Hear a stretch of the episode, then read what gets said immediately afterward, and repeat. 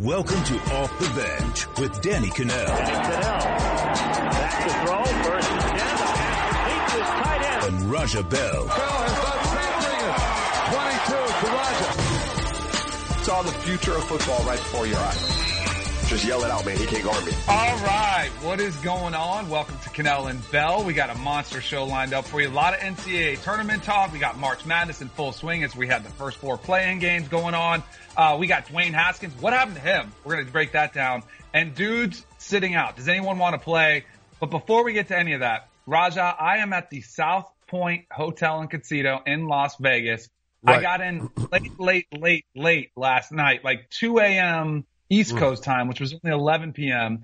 So I came into my room and I crashed, went right to sleep. But then I was up this morning at like 4 a.m. local time because I just I can't sleep in, like I just can't. Right. So I had to mosey on down to the casino to kind of check out, see what's going on, maybe get in a few hands of blackjack. My favorite crowd to roll with in Las Vegas is the 4 a.m. crew, like Absolutely. the late. So there's like, and it's not it's not like the sexy crowd by any means. it's like there's like I was sitting next to like a trucker who was on his way like from the west coast to the east coast and he had like his first stop, just wanted to get a few hands in. Then I had like this Asian lady who was playing a couple hands next to me and she had been there, looked like she had not slept in two days and had just been, you know, pulling the levers and wanted to play some blackjack. And then of course you have the A team, uh, as far as the dealers go.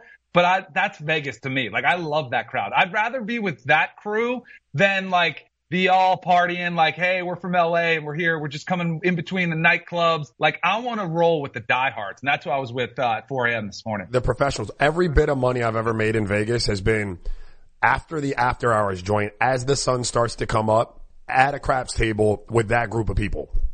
Yep. That's, and that's like the, the, they're vacuuming, like they're cleaning up. The tables are starting to shut down. There's not many people hanging around. That's the crew I like to whip. So I'm pretty pumped to be here. I've never been in Las Vegas for the NCAA tournament.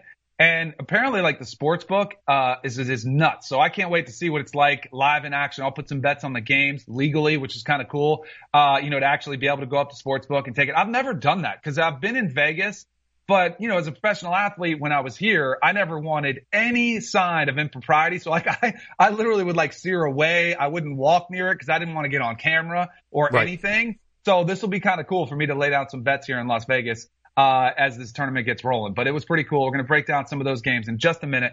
But before we do that, the NBA was in swing last night and you had the Nets taking on the Kings.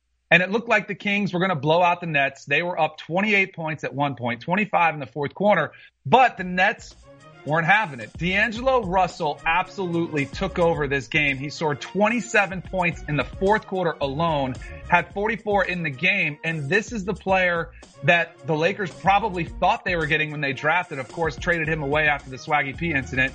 But this is kind of D'Angelo Russell after the game was talking mad smack saying, this is what, this is the bleep that I'm built for. Like this is my game. but he is fine. It's finally good to see him growing up because I thought, and I think you can learn a lot about somebody when you see how they handle things off the court. I thought he was a very immature kid, which happens a lot when you get 19 and 20 year olds. But I think you're seeing a player come into his own in the NBA. Yeah, look, D'Angelo Russell, when, when, look, he went to Montverde, which is one of the best, like, prep, uh, basketball institutions in the country. Uh, played at Ohio State. I was actually with the Cleveland Cavs when he was with Ohio State, so I would take the drive up to Columbus to scout him. And I remember writing, you know, that this kid has it. Like, he has all of the skill set that you would look for in an NBA player. The only question at the time was physically whether he was the super high end athlete. And I still don't know that he is, but what happens when you have a guy that's super skilled like that, uh, and they can play the game up top, like they see the game, it moves at a slow enough speed for them to, you know, react, uh, uh, and affect the game with their skill set. If, it might take that guy, if he's not a super high end athlete, just a couple years to acclimate to the NBA size and speed. Like you know he'll be able to figure it out, but you just don't know how long it will take because when you drop him in there against grown men that are bigger, stronger, and faster, and he can't rely on his athleticism, um, it, it- you don't know how long it's going to take for him to figure it out mentally. And so what I think you see with D'Angelo is, you know, he came in, he wasn't bad. You know, he had some immature stuff with the Lakers early in his career. He wasn't a bad player, but he was trying to figure out how his game uh, needed to to to play itself out to be effective on the NBA level, and he was better last year. And now you're starting to see a guy who really can use that skill set and that basketball IQ uh, in a way that impacts NBA games. It's just taken him a while to figure it out. And so, you know, we kind of said this about Trae Young earlier in the season. I said it about Lonzo when he came out. The jury will be out on those guys for a few years. Don't expect guards like that to come in and just take the NBA by storm. You'll see bits and pieces. You'll see glimpses but it'll take them, even the Steph Currys of the world, it'll take them two, three, maybe four years to really acclimate themselves to the speed of an NBA game uh, and start figuring out how they can affect it uh, uh, on an all-star level. You know, you mentioned about uh, him, you know, kind of having to grow up. I remember I got to meet him when I was at ESPN doing my radio show. They bring in all the draft prospects.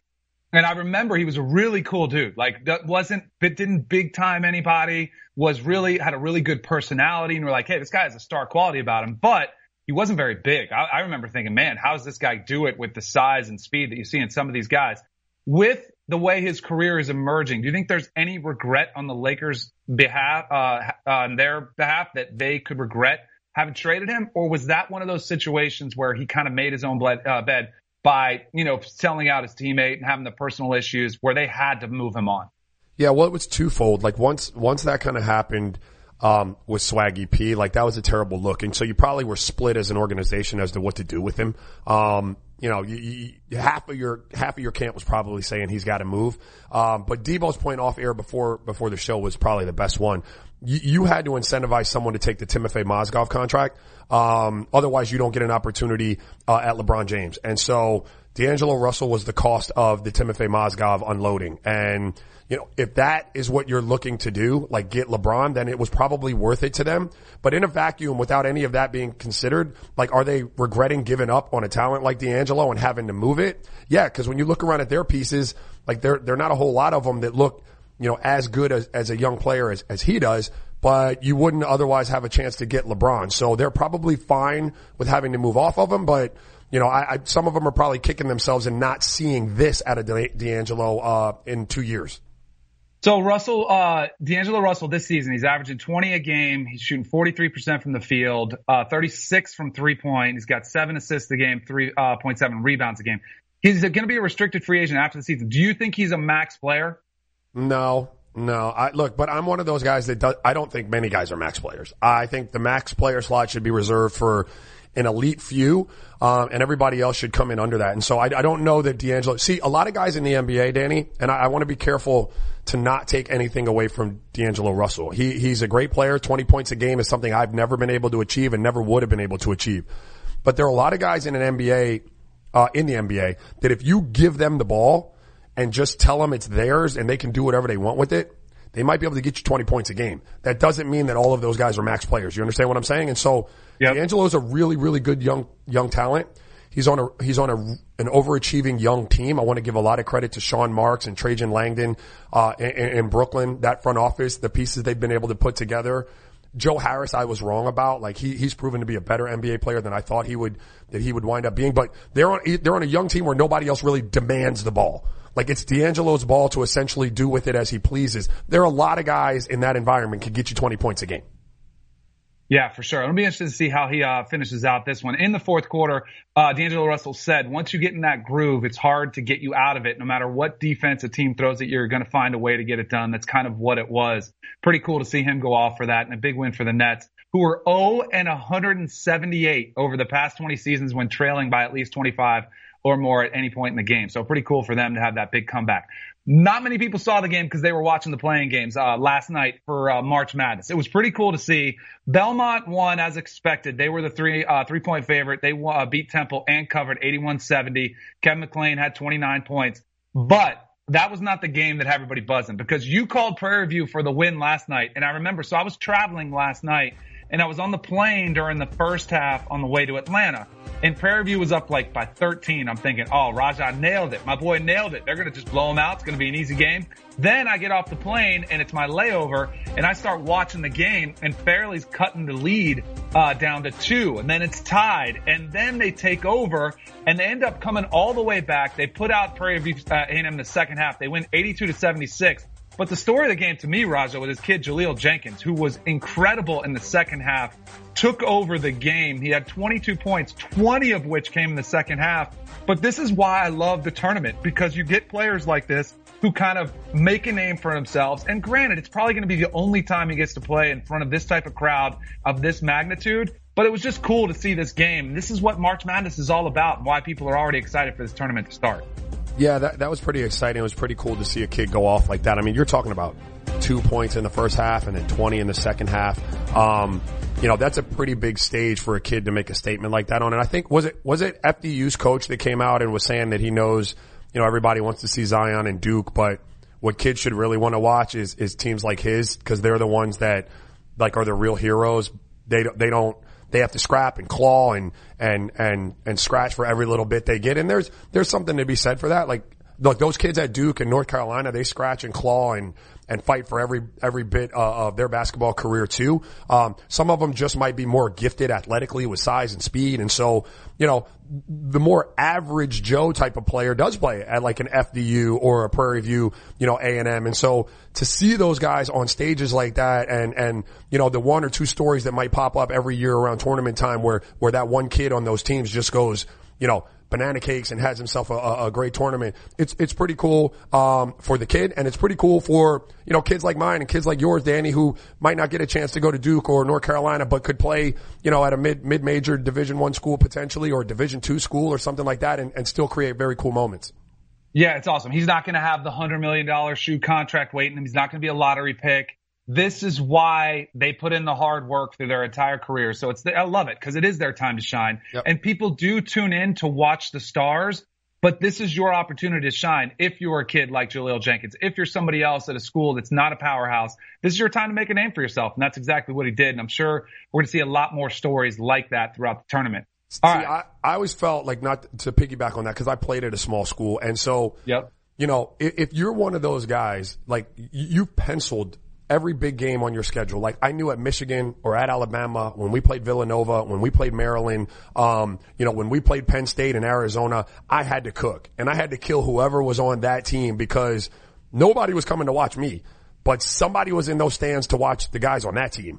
And that was your, that was your stage, right? And so, you know, it, it, it, it, is a thing. Like you have to, if you're a, if you're a small school guy, and you get this opportunity, as rare as it may be, to play on a stage like this, and you consider yourself, um, you know, a pro at whatever level, whether it's the NBA or you know Europe or, or or G League, whatever it is, man, when you get that, when you get the opportunity to be on that stage, and you know the eyeballs are tuned in, you got to go to work.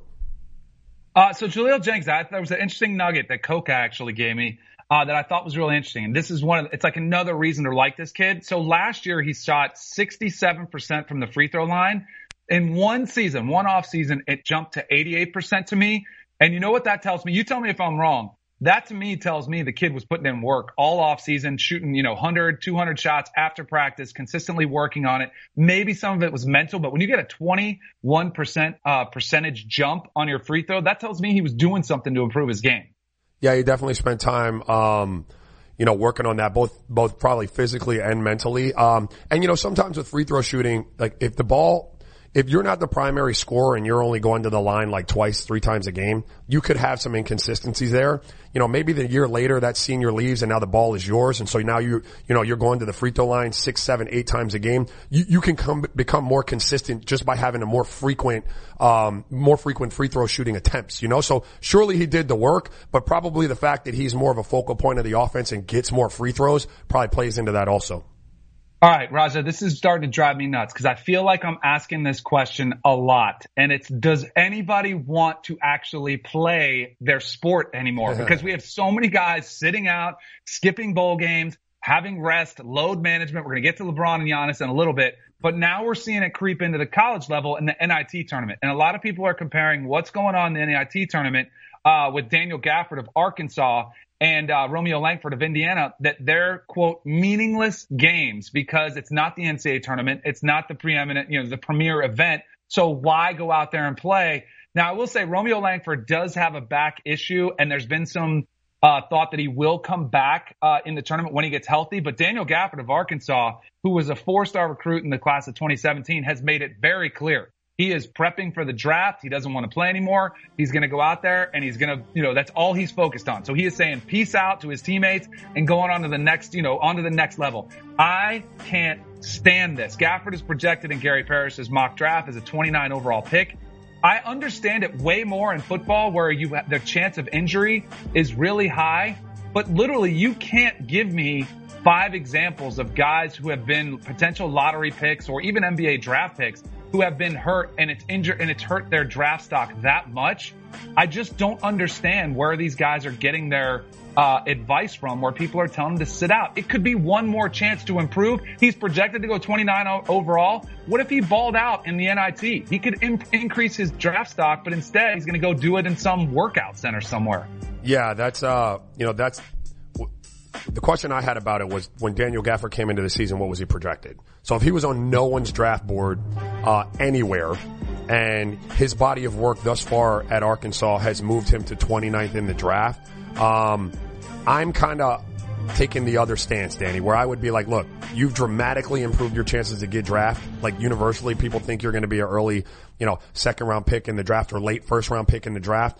If you want to protect that, if you come from a place where you're looking to, you know, improve the lives of your family and, and those around you and you feel a responsibility to do that, I'd say you've done enough work, right? You came out of nowhere. You're now everybody on everybody's draft board. If you want to shut it down and not run the risk of, of, being able to help your family out of some kind of situation, I support it. You're not playing for anything in the NIT. Like, well, I mean, what is it? Your NIT What about your teammates though? Nobody what about your team? What about being a good teammate? Like that's what drives me nuts and gets overlooked.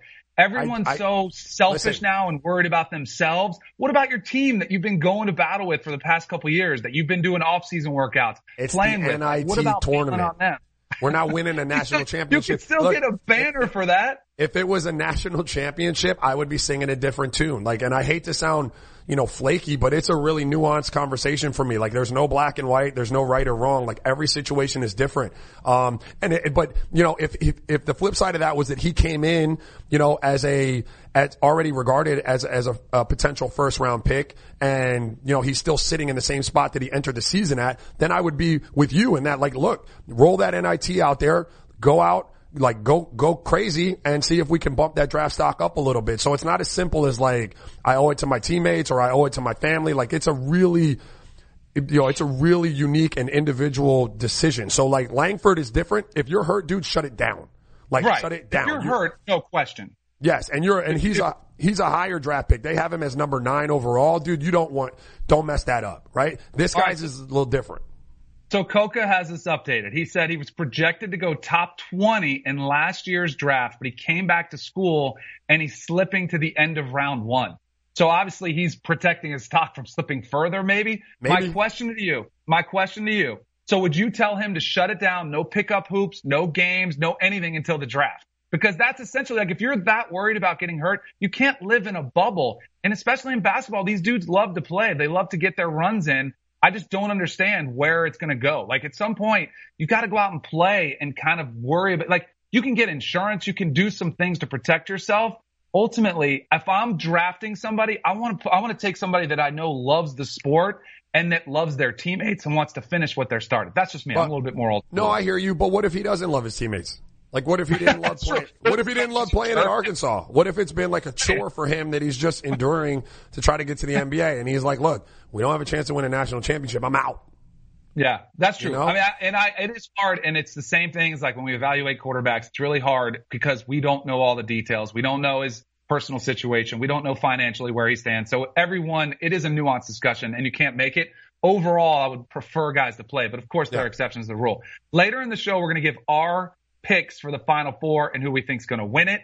But because we might be able to help you in your bracket, but if you really want to win your bracket, that. yeah, exactly. You might have to take some notes, but you know what you can do? You go check out Sportsline. That's a no-brainer because Sportsline can help you with office bragging rights. Last year, their optimal bracket finished in the top 5% of CBS sports brackets, and they called Villanova winning it all. And this is the best part about it. Their upset bracket called 12 of 18 first round upsets by double digit seeds. The past three years. That's pretty good track record. So visit sportsline.com slash brackets for the insight you need to win. Sign up for Sportsline using the promo code PLAYER and you'll get your first month of Sportsline access for just $1.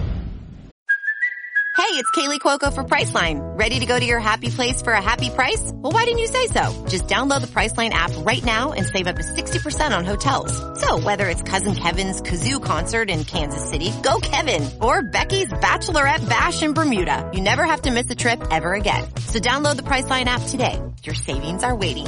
Go to your happy place for a happy price. Go to your happy price, Priceline. You can now relive the best moments of the UEFA Champions League 24-7. The UEFA Champions League channel is a new 24-hour streaming channel serving non-stop goals, highlights, and full match replays from the world's most prestigious club competition. Reminisce on your favorite moments, legendary players, and brilliant goals with the UEFA Champions League channel streaming around the clock on Pluto TV and the CBS Sports app.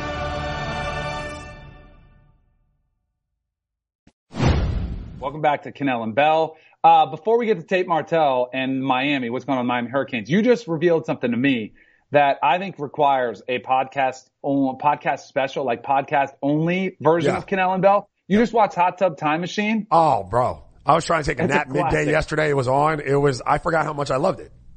Oh, it's a classic. We might have to do that because we already did Last Chance. You can go check it out on our podcast Yeah. history. Go watch that. I think we also should do a QB1 podcast only episode, kind of reviewing that, which brings me to one of the guys who starred on season one. I think it, I'm pretty sure it was, and that was Tate Martell, uh, who was obviously on QB1 when he was playing at Bishop Gorman out in Las Vegas. Then he goes to the Ohio State University. Obviously doesn't work out from there as he plays behind Dwayne Haskins. Did play a little bit there, but when Justin Fields came into Columbus, he said, peace out. I don't want to sit here and, and try to compete with this guy. I want to go somewhere else. Especially here's where I don't have a problem with it is when Urban Meyer, you know, decides to step down and Ryan Day takes over. That to me, like maybe Tate Martell went to Ohio State specifically to play for Urban Meyer, to play for championships there. Once there's a change at the head coach position, I think every player shouldn't even have to apply. I think it should be a blanket rule across the NCAA. If there's a change at the head coaching position, you should just be allowed to transfer. Tate Martell did have to petition and did have to get the waiver, and he did. He was cleared yesterday to play at Miami. But I do think this is, I mean, we were already kind of there. This is the beginning of college football free agency because we're basically there when you're looking at the percentage of guys who are getting cleared to play. Yeah. Well, first, let me attack it from the Miami perspective, like for the Miami side. We need Tate Martell. We need some, we need some real competition. I mean, we got Jarren Williams and we got N'Kosi Perry. Neither one of them seemed like they were ready. Um, otherwise they would have played more this year and then no one could really take the job away from Mal- Malik Rosier. Um, so I'm super excited. He seems swaggy enough to really be that kind of face of Miami Oh, boy. football. You know what I mean? Like I know, I know you don't love him, but he's got a little bit of flair to him and I like that. I think we need that. I think Manny Diaz is trying to bring that back. Like we are now embracing our roots, which are like the bad boys of college football. And I fully, I fully support it. Um, in terms of the recruiting thing and, and kids being able to have the ability to move, you know, I've told this story before. I was recruited by one guy and signed to play for him. He was fired and then I had to choose to play for the next coach. But let's say I had, you know, I didn't want to go there and play for that coach anymore. Like I was 16, 17 years old. Like I shouldn't be locked into that when my circumstances have changed. Like I, this is the beginning of my life. I'm starting, you know, as a young man at, at a place, um, and what I do there is is going to determine the path for the rest of my life. I, I don't know that we should be locking 17 year olds into situations like that. And so I'm all for mobility for some of these guys. There are circumstances that that you know uh, are, are way more in depth than just a coaching change. Like they're real life circumstances. They're legal things that pop up in places. There's social issues that kids have at different places. Uh, and just telling a kid that because he signed a letter of intent that that's what he's got to do for the next few, four years and you don't care about how that affects the rest of his life. I disagree with it. According to uh, Martell's attorney, Travis Leach, a big factor was Ohio State made no efforts to keep Martell, which is kind of, I'm sure they were like, and I, this is how I would be as a coach. And there's something, and it's a fine line because I, I've seen a lot of players want to quit when they're freshmen. Like they get down, they get discouraged, they just want to leave. Um, but I think it's, it's, it's where we are now where coaches are, if you don't want to play for us, then why do we want you here? That's kind of would be my mentality if I'm a coach. Like if you're miserable, you're probably going to be bad in the locker room and you're going to be complaining. I don't want that around. So if you want to leave, I would let you leave. And, you know, uh, Martell's attorney said that was a big part of it. Let me ask you something. I'm going to put you on the spot. Yeah. Would you rather have, because Florida State just signed Alex Hornibrook, who was a multi-year starty, uh, starter at Wisconsin. Now he was an average starter. Or would you rather have a Tate Martell who has not played very much, has only played sparingly, comes with a little bit of baggage when you look at, like, Alex Hornibrook was like, you know, straight, you know, I do this one, this one. Yeah, I'm go- gonna go with your- yes, do my yeah. thing. You know, I'm just going to do it. Or you got Tate Martell, who's a little swaggy, comes with a little bit of controversy, might be willing to rattle some cages and talk a little smack. Which one would you rather have? The guy that's a little bit more consistent, has more experience, or the guy with a little bit risk that might have a little bit of an upside? Nah, dog. Give me the upside and the swag. I know, I know what like mediocre quarterback play gets me with the Hurricanes. Like, I, I, I don't know that we're positioned like with the rest of our roster to be able to just have a mediocre dude for a year. Plus, I think like Tate's got more years, right, uh, of eligibility than Alex. So give me the younger kid with a chip on his shoulder. Like he feels like he got, you know, like, uh, the short end of the stick at Ohio State. He's got a little bit of personality and swag. I'm trying to rebrand this thing. Like, uh, if I'm Miami, I'm trying to take it back. I'm going to take that all day. Yeah, I, I'd agree with you. I think Miami got the bet of these two quarterbacks. I think that's, they got the better need for their program. Actually, both Florida State and Miami got what they needed because Florida State's happy with James Blackman as the starter. They needed an insurance plan as a backup, so they kind of went with somebody who's more stable. Meanwhile, Miami needs to shake up that position and bring Yeah. someone with a little bit swag, and uh, Martell will definitely bring that. So it'll be interesting to see how that uh, plays out. So Tate Martell's old school, Ohio State, uh, is having their pro day today, and one of the things that kind of perks you up is when you see Nick Bosa, who's in some mock drafts projected to go number one overall uh, to the Arizona Cardinals, has decided to take the day off. Said, you know what? I already did all my stuff at the combine. I don't need to do anything else. I'm totally okay with that. If you already put down good numbers, and he did, he was spectacular at the combine, ran the four, uh, 40 and 479. Uh, he was top three in all the categories that matter as far as speed and agility in the 40, the three cone drill, and the 20 yard shuttle.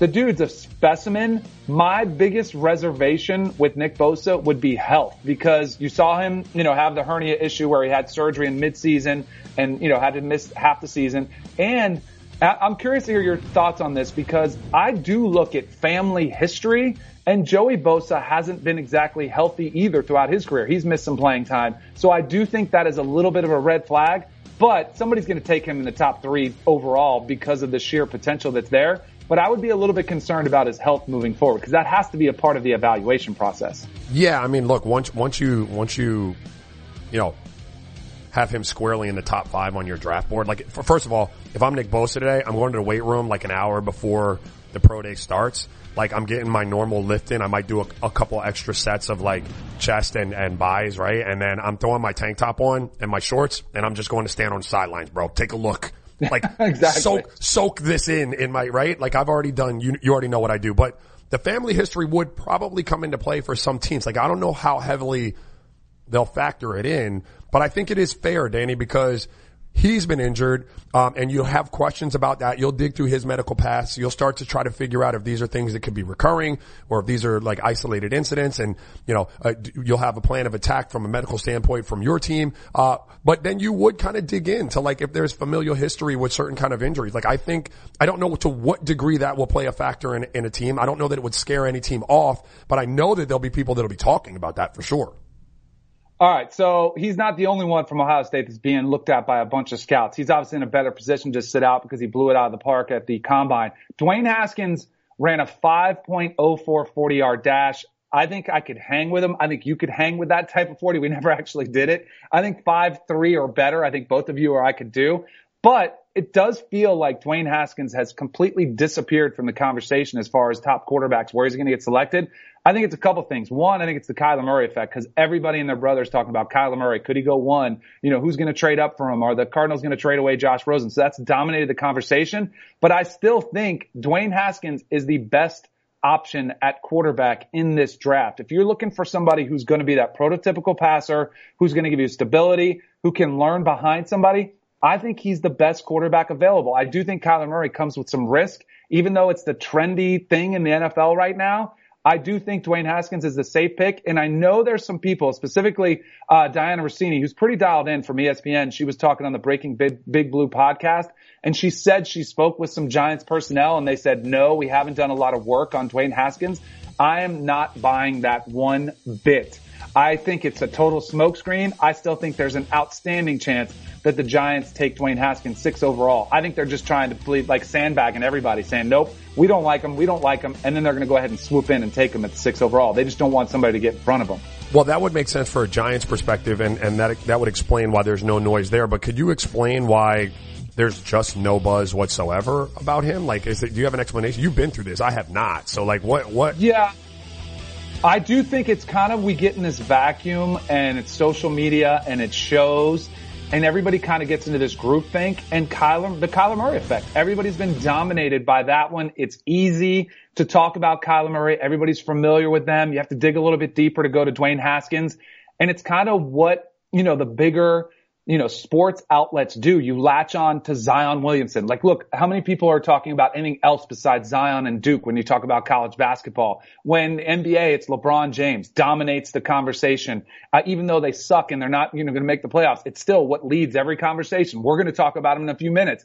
It's just kind of this, I'd say lazy, but it's kind of the easy, lazy approach. But it's also we're trying to serve what people want to hear and I think it's everybody's more interested in where Kyler Murray's going to do, what's he's going to do. And Dwayne Haskins is kind of just as a, as a victim of that. Like everybody's talking about Kyler Murray, so he's not getting a lot of love. But I think he'll be like we were talking about R.J. Barrett and um, Zion Williamson, who's going to be the better uh, pro. I think Dwayne Haskins is going to be the better, more consistent, longer career in the NFL over Kyler Murray. Now that, that's a that's a risky proposition. It's kind of like Zion. Like sure. Kyler Murray could light it up, but there's also a side, and this is where I don't think you have Zion Williamson. I think there is a chance, there is a risk that Kyler Murray could be a complete flop in the NFL. Now he could be a star too, but with Dwayne Haskins, I don't think there's that risk that he's a complete flop. You know what I'm saying? Yeah, I, I understand. And I, you know, the interesting part about this for me is like, I know everyone wants to be the number one pick in the draft. Like, I get that. Um, but there is a case to be made for not being the number one pick in the draft and really going to a good fit for you, right? Maybe a better organization, uh, maybe a place that has more upside for you in the future. And the dollars and cents that you would lose in the equation, um, whatever that sliding scale is from one to let's say six, like if you're a Cardinal, you're at the first pick, you make, I don't know, whatever that money is. Say you lose $2 million at the end of the day being the number six pick. I don't even know if it's that much. Um, I think you're more with, than that actually. All right, but I mean, let's say you go to the Giants and that's and, and they're further along in terms of their rebuild, and you know it's a more historical franchise, and and the family that runs it's a little more stable, and and and you know you're able to su- su- succeed there in, in, New York. You'll more than make that up when it's time for the second deal. Do you know what I'm saying? So I know everyone is always yep. fascinated with where you know where someone's drafted, and everyone is competitive. They want to be the number one pick, uh, but you really want to find a good fit for you, especially with a with a quarterback, right? With that unique skill set, you want to find a good, stable fit. Um, and I do think that being in a place with a quarterback like Eli in place that is going to, you know, kind of help usher you in and you can learn because Eli might not be the same quarterback now, but he's been a pretty good pro. Like, and he comes from a family tree of pros. And so to be able to be protected to some degree in your first year and learn from a guy like that, I think that's really invaluable, man. I think it's a really, really good landing spot. Oh, for sure. I do too. I think it's a perfect landing spot for him. Uh, when you look at Dwayne Haskins going to the Giants, I think Eli, that's a reason he doesn't take a lot of heat from the media and the Giants have stuck with him for so long and kind of give him this pass because he's a good dude. Like, it's to be honest with you, I mean, it's because he's, he's treated the media with respect, treats uh, everybody with respect. And I think it wouldn't be any different with Dwayne Haskins. By the way, it's not like we're only not talking about Dwayne Haskins. We haven't really spent a lot of time talking about Drew Lock, uh, Daniel Jones or Will Grier, or anybody else. It's kind of the Kyler Murray effect. So uh, we'll see if that changes at all in the weeks leading up to the draft. All right, welcome back, Kanell and Bell. It's our daily edition of Does Anybody Want to Play Anymore? Because now you've got a featured matchup. You got the Lakers with LeBron James, superstar, going to Milwaukee to take on the Milwaukee Bucks. It's a great matchup of, you know, young versus old. You got Giannis and Antetokounmpo. He's getting ready. Well, wait a second. They're neither one of them are playing because LeBron is out citing load management. I don't have as big an issue. I mean, we just talked about this yesterday about should LeBron play, should he not play? The best thing he needs to do is rest. I think he's probably better off just shutting it down for the rest of the season and citing that groin issue, which he did cite in this instance. Now, Giannis, on the other hand, is a little bit um, peculiar to me because he just dropped 52 the other night uh, when we talked about that. Had the day off. He comes back and he cites an ankle sprain on this one. Know. Do you think this is anything? Is this a problem, Raj? Like, because Adam Silver tried to nip this in the bud not that long ago when guys were sitting out prime time, really tried to encourage guys not to take off time for rest. But that's exactly what this feels like uh, for the NBA. Do you think it's a problem, or do you think it's just, hey, this is the current situation, this current status of the NBA? I think guys have realized that what ultimately matters is winning a championship, and if it means that Giannis has to miss five regular season games, whether it's against the Lakers or the Clippers or the Knicks, it, it doesn't matter. He's going to miss the five regular season games to give him the best chance to be at optimum health and optimum optimum level for the playoffs. Like the human body is only designed to do so much, you know. And I, I listen, I get that those guys get paid to go out there and play 82 games a year.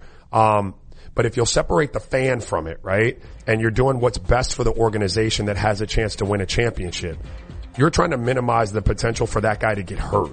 And again, the human body is only built to withstand so much. So, you know, there, have to be, and they've done, look, it was amazing to me when I went back and worked for Cleveland to see how much attention was paid to the actual load that guys were were were were I mean uh, you know enduring every day and they they'd have these heart monitors on guys during games and during practice and they could bring you a spreadsheet of how much you worked and and then they would work out a plan for you according to how much output you had last night. So for instance, if you if you played X amount of minutes last night and we have today tomorrow and a third day off before we play the fourth day. Well, today you need to go low intensity, low volume. So essentially you're not doing much of anything, right? And then tomorrow yep. you need to go high intensity, like you go hard, but low volume. So for a short amount of time. And then on the third day, you need to go high, like intensity, high volume. So burn you out on the third day. And at the fourth day, you'll be ready to be at your optimum level ideally, right? They've got it dialed in, you know, to, to, to, to that type of science. So if they are taking these strategic days off through the course of a season, like you see them doing with Kawhi, and you see them doing with Giannis. This one might be an ankle, but it may be that they had just had it penciled in. A lot of guys have them penciled in. It's because they know, like they've done the research and they figured out when that body is going to be close to at its breaking point and they're trying to prevent that. So these guys can be healthy in the playoffs. So ultimately I don't have a big problem with it. Uh, I don't love it. And my question would be, cause I, look, what was yesterday for? Like what they do yesterday? Yesterday was an off day. That's a day yeah. to rest. That's a day to manage your load management. I get it on back to back somewhat where you have that, hey, you don't want to put that type of grind, but you had a day off. And I get you had to travel and there are some other things that go on.